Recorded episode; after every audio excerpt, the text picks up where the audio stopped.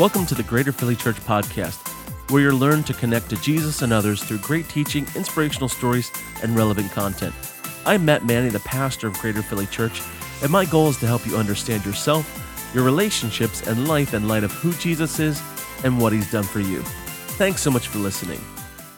How many of you have cravings for things? Anybody cravings like cho- anybody chocolate out there? Chocolate lovers? Ice cream lovers? Anybody? Coffee lovers? Any, any coffee? Movies? Anybody? Any movie lovers? Some of you just have no cravings whatsoever. You are dead to anything. You think about the cravings that you have as you see the one appetite that you cannot satisfy. One appetite you cannot satisfy. There's one appetite and craving that will never be satisfied, will never have enough. It'll never be totally suppressed, and that is the craving for our pride, the pride that we have. You think about pride, and sometimes we think about pride as that of being boastful, but pride is that sense that we can become easily embarrassed, or that's that feeling that you have when the, the hair stands up on the back of your neck and you can actually feel your face getting red. How many of you have ever experienced that where you feel your face getting flushed? Many years, many, many years ago, Malachi was the only, only child at the time. He was living large. He was probably one or two at the time. And I can remember coming home one day to our complex. We were living up uh, town about an hour north of here called Collegeville.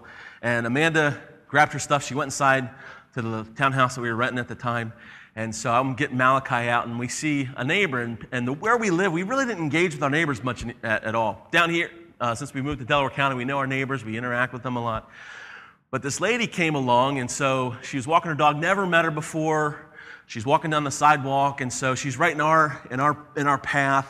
And so here's this little doggy, and Malachi starts, you know, kind of pulling next to me, and he's kind of stuck because he wants to see the dog, but he's still young. And I think he was, at this point, he was kind of uh, you know, aware of things, obviously. And so I uh, had him with me and bent down and kind of kneeled down to, to pet the dog.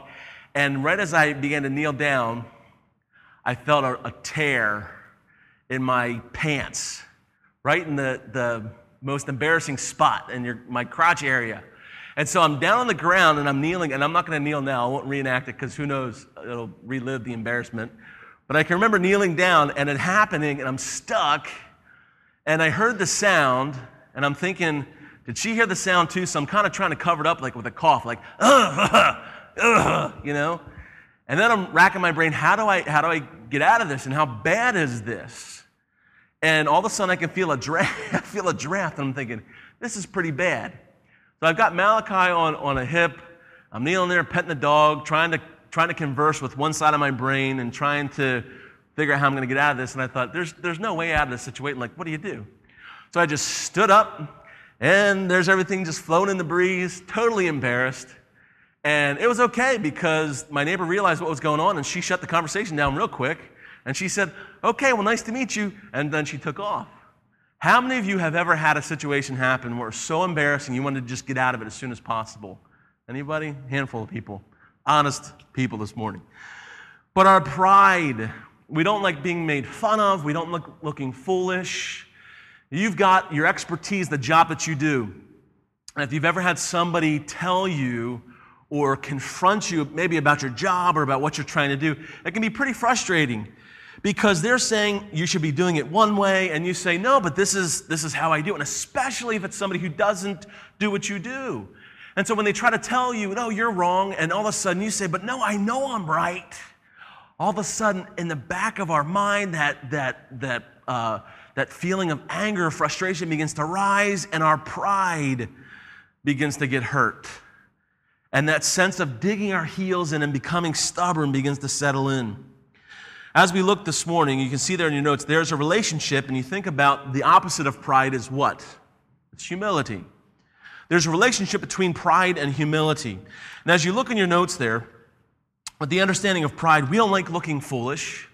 We like looking put together. We like looking and being attractive and being competent.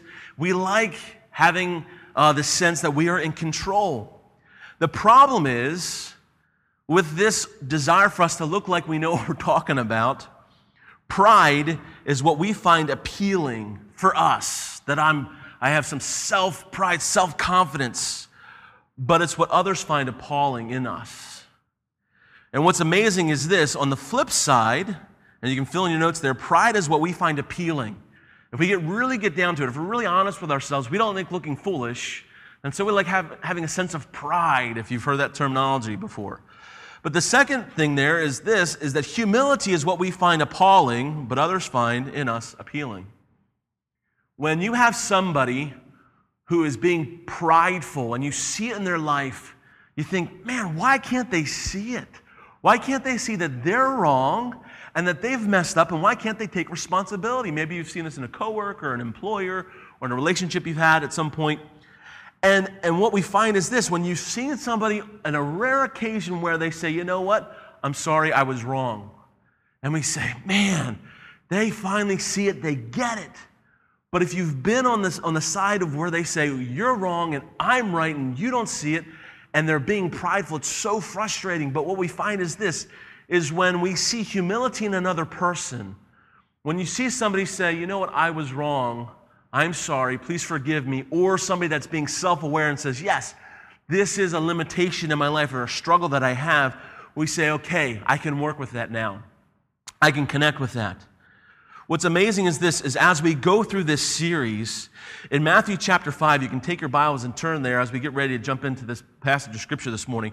What's so amazing is this is the Sermon on the Mount and this is not just a once and done sermon that Jesus preached but he preached it multiple times because in his day and age, Jesus was, was attempting and looking to teach the people something that was totally different from what the people had understood and been taught by the religious leaders, the Pharisees of those days.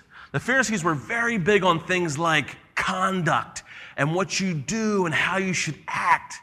In the Old Testament, there was the Torah, that is the five books of the law. And in the Torah, there were 613 laws 613 rules that the Jews had to keep. And so, can you imagine that you had an employee manual that had 613 policies that you'd have to follow? Well, for the Pharisees, when they came along, and in Jesus' time there in Matthew chapter 5, the Pharisees, they decided to put a fence around the 613 laws and kind of back themselves up and say, okay, we're going to not even bother with the 613 laws. We're going to make extra rules and extra laws so that we don't even uh, have to even worry about crossing those lines. So, for instance, you take the Sabbath. God said that they were supposed to rest on the Sabbath and not to work on the Sabbath. And so, for the Pharisees, they decided to take it one step further. And what they did was they said, okay, we're going to go ahead and make categories of different kinds of things you can do and what you cannot do. They even got to the point where they decided how many steps you could take on the Sabbath day. They even decided how many words you could write on the Sabbath day. And so once you hit your quota for your steps or your words, you were done. You know, could you imagine like, hey, why are they stuck standing still? Well, they hit their quota for the day and they don't want to break the Pharisees' rules and laws. But Jesus in, the, in Matthew chapter 5, he's not so much concerned about conduct as he is about our character. And saying, you're going to face all kinds of different situations. But if we're so concerned about conduct as opposed to our character, we're going to miss what it means to find happiness and satisfaction in life. All throughout the Beatitudes, as they are called, here in Matthew chapter 5, we find, and we'll, I'll read down through the, this whole passage here, as we find Jesus takes each one and talks about this amazing development of not just conduct, but character within us. Matthew chapter 5, verse 3 says, Blessed are the poor in spirit, for theirs is the kingdom of God. Blessed are they that mourn, for they shall be comforted. Blessed are the meek, for they shall inherit the earth. Blessed are they which do hunger and thirst after righteousness, for they shall be filled. Blessed are the merciful, for they shall obtain mercy. Blessed are the pure in heart, for they shall see God. Blessed are the peacemakers, for they shall be called the children of God. Blessed are they which are persecuted for righteousness' sake, for theirs is the kingdom of heaven. Blessed are you when men shall revile you and persecute you and say all manner of evil against you for my sake. And so each week we're going to look at a different blessed and then this different concepts that we're going to work through. The word blessed means to be happy or to be satisfied, to be favored. And so we find in this first, this first blessed uh, uh, formula, we find is he says, Blessed are the poor in spirit, for theirs is the kingdom of heaven. We'll go ahead and uh, look at this as we come through. JJ, if you can pull this up. This statement we're going to find is this when it comes to finding humility, the path to dependence on God is paved with humility. And what we find is we're going to look at this principle from the Beatitudes and connect it with the parable that Jesus tells. But he says here, Blessed are the poor in spirit. And we're not talking about somebody who has a poor spirit, like a poor attitude. We're not talking necessarily about people that don't have a lot of money. But the idea here is this is those who have a humble attitude, those who realize who they are before God, and they have this sense that they have to depend upon God. And the parable we're going to jump into in just a minute, we're going to find this that it's either a dependence on self or dependence on God. It's a dependence on what I do or a dependence on what God has done. It's a difference between conduct and character. You may have uh, seen this in your life, and like I said before, what, what we find so appalling in other people, they really love. And that's, that's their pride. But what we love in other people and they really don't like is that sense of humility. When somebody says, you know what, I was wrong, or please forgive me. What we find is this is you can have incredible competence, you can have the perfect conduct, you can do just right. But if you don't have character to do what is right by God, you're going to fall short every time. And being satisfied and being happy in life is never going to be enough because our pride is always going to get in the way. This path to dependence on God is paved with, by humility. And we'll go ahead and put the verse up there, Matthew chapter 5, verse 3, and we'll see this as we look. Blessed or happy are those who are poor in spirit, that is, those who are humble, for theirs is the kingdom of heaven. And this idea, some scholars have said, well, this is all about salvation. So if you have a, a humble spirit, if you take a vow of poverty, that'll get you into heaven. But we know from the Bible that Jesus says that you can't do anything to earn righteousness. You can't do anything or say anything to get your way into heaven. You can't work your way into heaven. It's by faith in Jesus Christ. So, what do we find here then? What is this that for theirs is the kingdom of heaven? The word there is the idea of ownership. And the, the word there is what do they own or what do they have a stake in? What do they possess? Well, they possess the kingdom of heaven. If you remember our series back uh, almost a year ago, that series about heaven and understanding in Matthew chapter 14, Jesus says, I go and prepare a place for you. And if I go and prepare a place for you, I'll come again and receive you unto myself. Well, we understand the things we do in this life, if you're a Christian today and you're guaranteed going to heaven, that Jesus is preparing great things for you and I. And there's a reflection of what we do in this life for what will happen in eternity. The Bible says in Matthew that every word and everything we say and everything we do is written down, recorded, and that we will receive rewards in heaven when we die or when Jesus raptures us there. So, our, our character that we have here on earth and how we handle our dependence on either ourselves or on God is going to be reflected. You say, what does that mean? Do I get an upgraded bathroom? I don't know. Jesus is working on it. But I believe from Scripture based on what Jesus has said that what we do in this life doesn't, doesn't procure, doesn't get us our salvation, but it will be reflected in the responsibilities, the jobs, the positions we hold in heaven one day. What we find is this from this concept of having a humble spirit, Jesus tells a parable in Luke chapter 18. You can go ahead and turn there in your Bibles or look there in your notes. And this parable that Jesus tells, a parable is a story.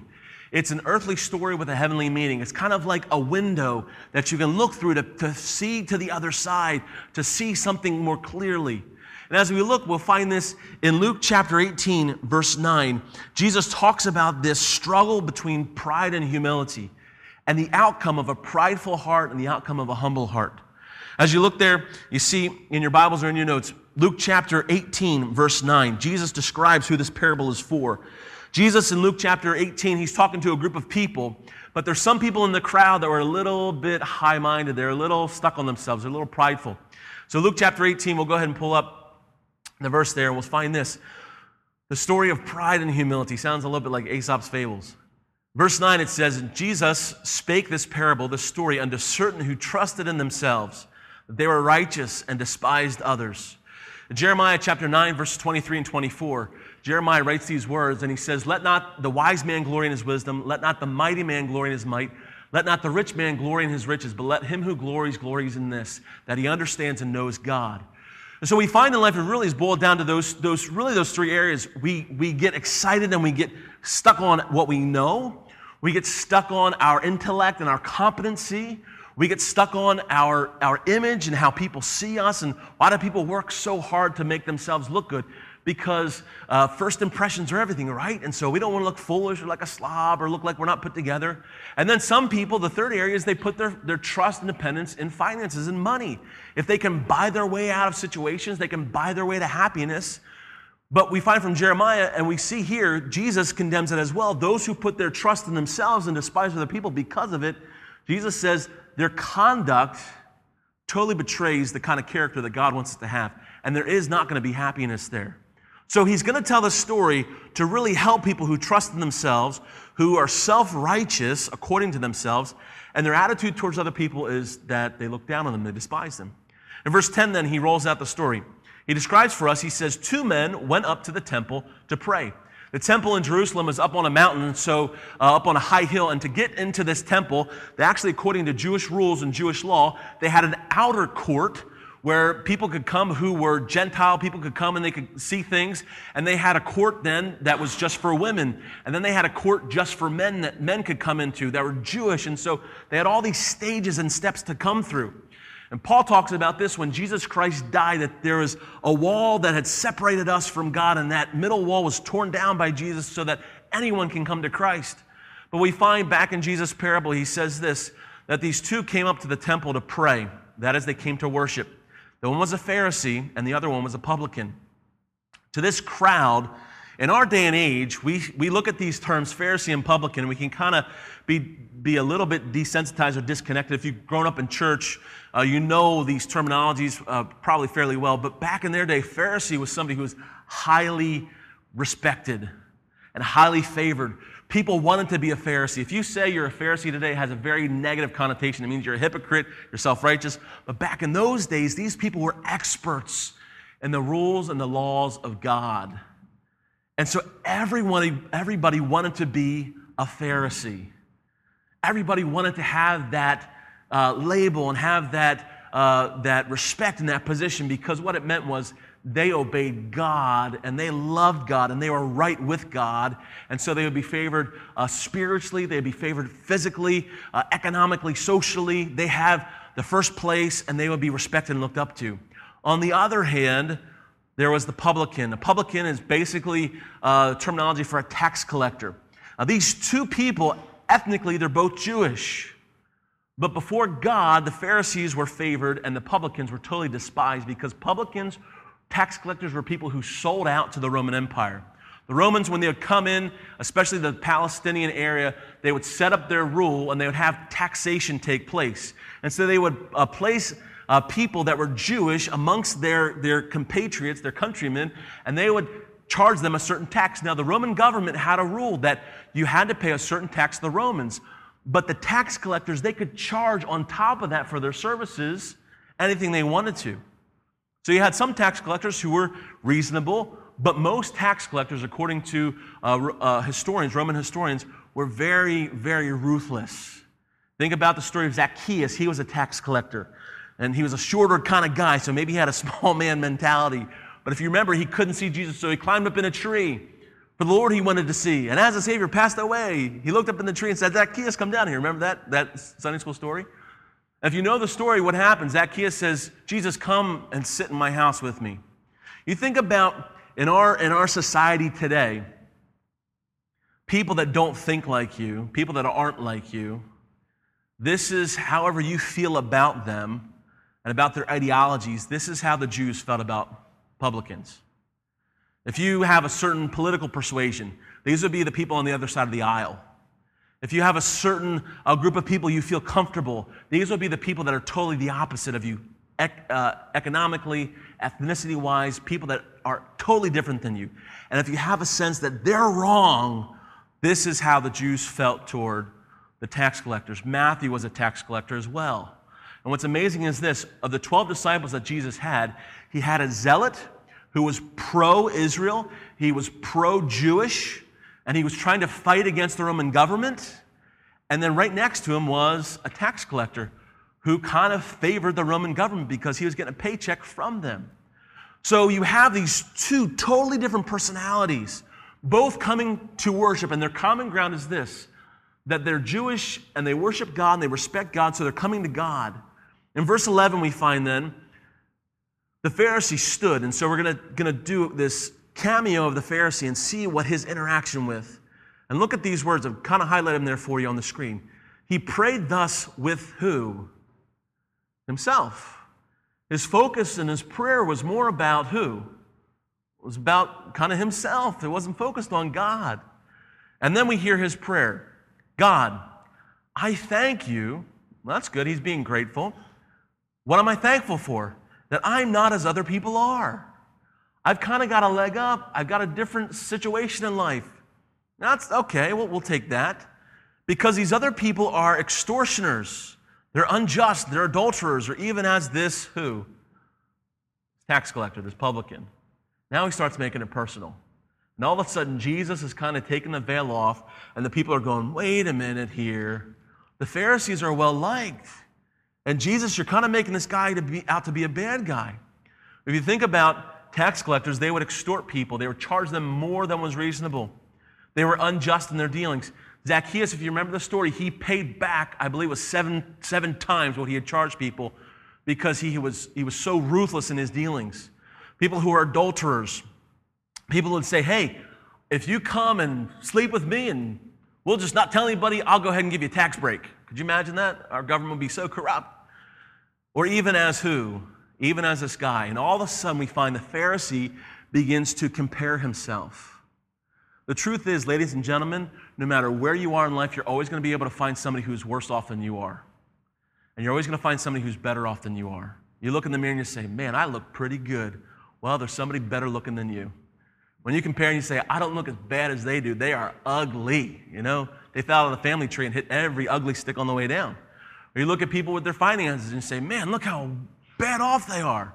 You think about finances for people and think about situations for people, and you think about uh, uh, circumstances. Everything is scalable. You look at your finances and you say, Man, I'm, I'm really struggling with my finances. I just heard this last week about Mark Zuckerberg lost 20%. You say, But he, he's making millions of dollars, you know? Yeah, but his millions of dollars, it's scalable for him with his lifestyle or whatever he's doing. It could be really a crunch on him. You say, But he's fine because he's making millions. Well, we find this the comparison and himself, his focus on himself. We find he goes on then to say, and this is where he really kicks in and says, Look at my conduct. This is what I'm not doing, but here's what I am doing. In verse 12, I fast twice in the week. I give tithes of all that I possess. According to Jewish law, the 613 laws, the only reason for people to fast was for about four times a year and the fasting always had to do with special festivals or remembrances and tradition that God had said, don't forget about these different incidences, like the Passover, getting out of, the, uh, getting out of Egypt, and other different uh, festivals that God wanted people to observe. And so fasting was a part of that. But this guy said, I'm not going to just fast for those festivals, I'm going to fast twice a week. That's over 100 times a year I'm going to go without food to show how committed I am to God. So he has these secret rules and these regulations, and he says, I give tithes of all that I possess. And for these rules and these secret laws that he had, we all kind of have this though. We all kind of have these things. We all go to church, we live life, but when we begin to p- compare ourselves with other people, well, I don't have cable television, or I don't spend money on unnecessary food, or I don't do this, or I don't do that. I don't treat my kids this way, or I don't allow this to happen in my life or I don't act this way. And all of a sudden, we start setting up these rules and these secret things that God never put in Scripture, but we use these to make ourselves feel better and then compare ourselves among ourselves. Paul says it's not wise. And so all of a sudden, we begin to look down on people because we have a low sense of our own security, of, of an insecurity we have that we don't know our identity, which is in Jesus Christ. And so we begin to put our identity on our conduct, on what we do. And we say, I would never do that. I would never wear that. I would never walk out of the house looking that way. And all of a sudden we find ourselves, we're living according to laws and rules that God never ever set up. You ever wonder sometimes why people struggle with church and why people struggle with Christians? It's because of this issue that we make these secret rules and secret laws and secret uh, uh, points that people say, I, I can't connect with that. Why do you do that? It doesn't make sense. And it's simply because we're trying to make ourselves feel better at the expense of God's reputation and pushing people away. We find that he transitions from the Pharisee, he now goes to the publican, to the tax collector.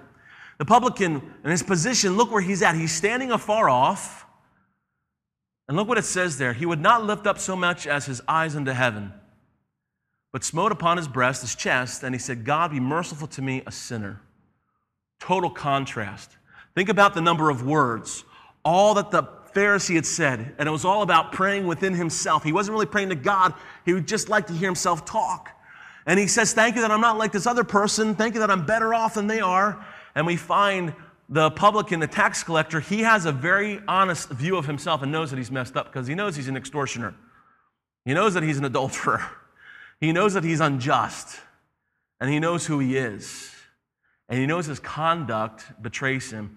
But deep within, he has enough character and self awareness and honesty to say, God, be merciful. You can compare the two prayers. One prayer doesn't ask God for anything, it simply tells God everything. The other prayer says, God, please give to me, grant me your mercy. Why? Because I need it. And all of a sudden, we find these two contrasting people. Well, who comes away justified? Who comes away with the right standing from God? We'll go on then to verse 14. We find this as we wrap it up. He says, I tell you, this man, speaking of the tax collector, he went down to his house justified. That is to be right with God, to be connected with God, rather than the other, who was the Pharisee. Why? He says here, the whole point of all this, why is this a big deal to God? Everyone that exalts himself will be abased. And Proverbs says that if you roll a stone, be careful because it'll roll back on you. If you dig a pit, you're liable to fall into it. Before honor comes what? Humility. And Jesus goes on to say, and he that humbleth himself shall be exalted. Now, look at this, this comparison. You have a choice. You can either exalt yourself, lift yourself up, and pride yourself, uh, and be tops, promote yourself, self promotion, or you can be willing to say, God, this is where I am, this is who I am, this is where I'm struggling, this is where I'm at, and to find yourself being humble. As you look here in your notes, we find these uh, principles from this passage of Scripture. Humility gets us out of what pride has got us into. If you're in a situation right now and you've got a conflict in a relationship, we'll go ahead and put that statement up here, JJ. Humility gets us out of what pride has gotten us into. And what we find is this our pride is what can bring us down so quickly. You think about politicians and celebrities and CEOs and famous people who have risen to the top. They have incredible expertise, but what brings them down is an incredible pride is that I'm not wrong. I'm not going to humble myself. And yet, humility is the only way we can get out of what pride has gotten in, us into. If you really struggle with saying, I was wrong or I'm sorry, you've got a problem with pride. If you have a problem hearing other people out and letting other people talk, you've got a problem with pride. But as we find then, the next point is this as you see there, humility, and this is our big idea for today humility chooses what is right according to God, and pride chooses what feels right according to us. For the Pharisee, what felt right was hey, I fast twice a week. I think that's good. I think that's right. That feels right to me. It makes me feel good about myself, how I dress and what I do. But humility says, well, I'm going to use God's standard for what is right. And so for the publican who did not do right, by the way, this is not saying you can go ahead and live however you want to and it's like a get out of uh, jail free card. What we're finding is this is you come to God and say, God, I messed up, I blew it, I confess to you, God. The capacity to confess and to have a, a self awareness, God says, you have a right standing before me. So we look, what are the habits that cultivate humility? Let's jump into these in our notes as we wrap up this morning and look at this. These seven habits that help us to be in a position of humility greatly take us so much farther in life than being prideful. And if you struggle with pride, here are a couple habits you can look to develop in your life. Habit number one is this stop comparing. We saw in the story this morning that the Pharisee compared himself to who? The publican. You can compare yourself to people around you who are less uh, than you and worse off than you, and you can feel pretty good about yourself. But there's going to be somebody else out there who, as I said before, is going to be far better off than you and me. They're going to look better. They're going to have more money. They're going to be smarter than us. And we have to stop the comparison game. If you have to, I put a note there in your notes. If you have to, one of the greatest places that we can struggle with this is social media. You ever get on social media and you just start scrolling through? They got a new car. They got a new grandbaby. They got a new this. They got new clothes. They got new that. They got, you know, and you're like, I hate my life, basically. Scientists are saying, social scientists are saying now, depression and the out, uh, fallout from social media is becoming greater and causing more anxiety, more stress for people today because what we, you can find out what somebody's doing at 3 o'clock on a Thursday afternoon. Whereas 100 years ago, you'd have to wait for a letter. This is what I did this year, you know, that, that kind of stuff. Now you can find out what people are doing all the time. And nobody ever puts anything bad on there either. You see people like morning selfie pic, and they've got makeup on and pouty lips and all that, and you're like, yeah, who, who wakes up from bed like that, right? And what we find is this the comparison game. We've got to stop comparing. Like the Pharisee, he compared. The publican said, let's take a look at myself. Number two, evaluate your words. Evaluate your words. What comes out of your mouth? There's this amazing little thing that happens, and it's just for whatever reason, this is the way God's wired us. You can look this up. Uh, uh, scientists have found that there is this little, this little thing in our ear. When we talk, we can't hear ourselves. We can't hear necessarily the tone of ourselves. If a person is tone deaf or a person struggles, if you've ever had somebody interacting with you and they sound really angry and really upset, and you say, Man, like, what's the deal? I wasn't angry. But you sound angry, you can't hear yourself. You know, if you talk to your kids, stop that attitude. Stop copping. I don't have an attitude. You can't hear yourself in your tone of voice. And sometimes we say things without even, uh, even realizing what we're saying. If, you, if you've ever heard people say this phrase, and it's in there in your notes, not to brag, but what are they about to do? They're about to brag. Anytime somebody makes a statement and says, but, they're about to negate.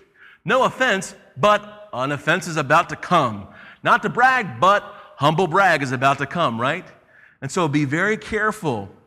For the Pharisee, look at all the things he said. Proverbs says this and a multitude of words, sin is not lacking.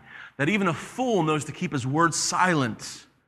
And so, so sometimes we have to find ourselves that we listen more, and we'll get to that in a minute, and we talk less. We find then number three is this check your motives. Check your motives. Hebrews chapter 4, verse 12 says this that the word of God is powerful and sharper than a two edged sword and has the ability to divide between joints and marrow and the thoughts and intents or the motivations of our heart. Before you're about to post something on social media, or before you're about to go ahead and confront somebody, or say something to somebody, or do something, here are some questions that we have to ask ourselves Why do I want this? What is my motivation in getting this, or taking this, or having this? The second question we have to ask ourselves is why am I doing this? What am I going to get, out of this, or what am I going to manipulate or control or move by doing this? Third question is if something happens to us, why am I upset? Did I get offended? Did somebody do something that, that, that really isn't that big of a deal, but I'm upset because I feel disrespected? Check my motives. Number four is honesty. Choose honesty. Choose honesty. Don't forget where God brought you from. Don't forget where God is taking you, and don't forget why God has you here. When we choose honesty and realize that we are not as, as, as sharp, we're not as beautiful, we're not whatever we think about ourselves as, the, uh, as reality is. And remember who God is and why He's brought us here and what He has for us. Number five is this, as I mentioned before talk less and listen more. God gave you two ears and one mouth. Think about our conversations. They really aren't conversing, it's not a two way conversation. Usually, our conversations are this you talk, and while you're talking, I'm trying to figure out something to say. And then when I'm talking to you and telling you what I think, I'm trying to think about something else to say when you're done. And our conversations, if you think about it, how often are questions asked and really wanting to hear? You ever had somebody say, Hey, how's your day? And then you start to tell them about your day and they start messing on their phone or they walk away you ever had somebody, it's really, it's really frustrating. You're trying to talk to somebody and they're like, okay, and they kind of walk away. You're like, wait a minute, I thought we were having a conversation. Talk less, listen more. Understanding. And number six, that ask questions. It's an incredible thing. If you ask questions, you're going to be like a unicorn socially. That is, it's rare. If you ask questions, it's so rare in our society and in our relationships. You say, well, what do I ask people about? Ask them about their day. Ask them about how they grew up. Ask them why they're doing what they're doing. Ask them about how things are going. Ask them how they're feeling. Ask them questions and show more engagement as opposed to, you ever get a feeling when somebody comes up to you and it's like, they're, ask me about my day. Macy had a doctor's appointment uh, this past week, and so we're, she's three, and so the doctors asked the kids questions, and we've learned by practice that sometimes the kids need some prep on those questions. So it's like, Macy, what's your favorite color? Um, pink. Uh, what do you want to be when you grow up? I want to be a ballet dancer. We couldn't tell. It sounds like she wants to be a belly dancer, but we're going with ballet dancer. And so she's, you know, I was asking her all these questions. Well, then she comes up to me uh, yesterday, after her, after her you know, appointment was done on Friday, she says to me yesterday, Daddy, ask me questions. Daddy, ask me questions. If you find in our relationships, we, want, we desperately want people to pay attention to us. But as we begin to show people love and show them attention and ask them questions, we can then have a reciprocated relationship, and that's where humility and love is created. Then we find this, number seven, the seventh habit to develop is this take responsibility. This is probably one of the most important. For the publican, he took responsibility and he said, This is who I am. This is what I've done wrong. I'm a sinner. For your boss or for a coworker, what grates on you and what really frustrates you is this is when people won't take personal responsibility. Why? Because I'm never wrong. And it's not my fault. It's their fault. I didn't have enough time. And in society, socially, it's such a, it's such a social ill. We get frustrated with people. And yet we do the very same thing. Well, I, I, I, I, and then we start making excuses. But instead, take responsibility. We look at this last statement then be toward others what you wish they would be toward you. What is that? Showing humility.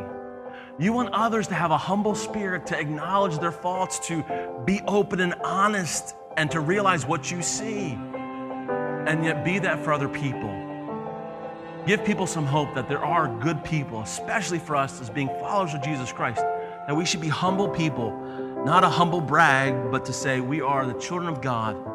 We understand where we've come from, we know where we're going, and we know why we're here. Let's pray. Thanks so much for listening to the podcast. I hope it was encouraging and inspiring. If you'd like to know more information about Greater Philly Church, you can go online to greaterphilly.church. You can also find information on Twitter, Instagram, and Facebook about the church as well. I'd love to be able to connect with you on social media. You can find me on Twitter, Instagram, and Facebook at Matt, M A T T, Manney, M A N N E Y. I've also got a blog with great content that you can find more information about at mattmanney.com. I hope the message today helped you to understand yourself, your relationships, and Jesus better in light of what he's done for you. Thanks so much for listening.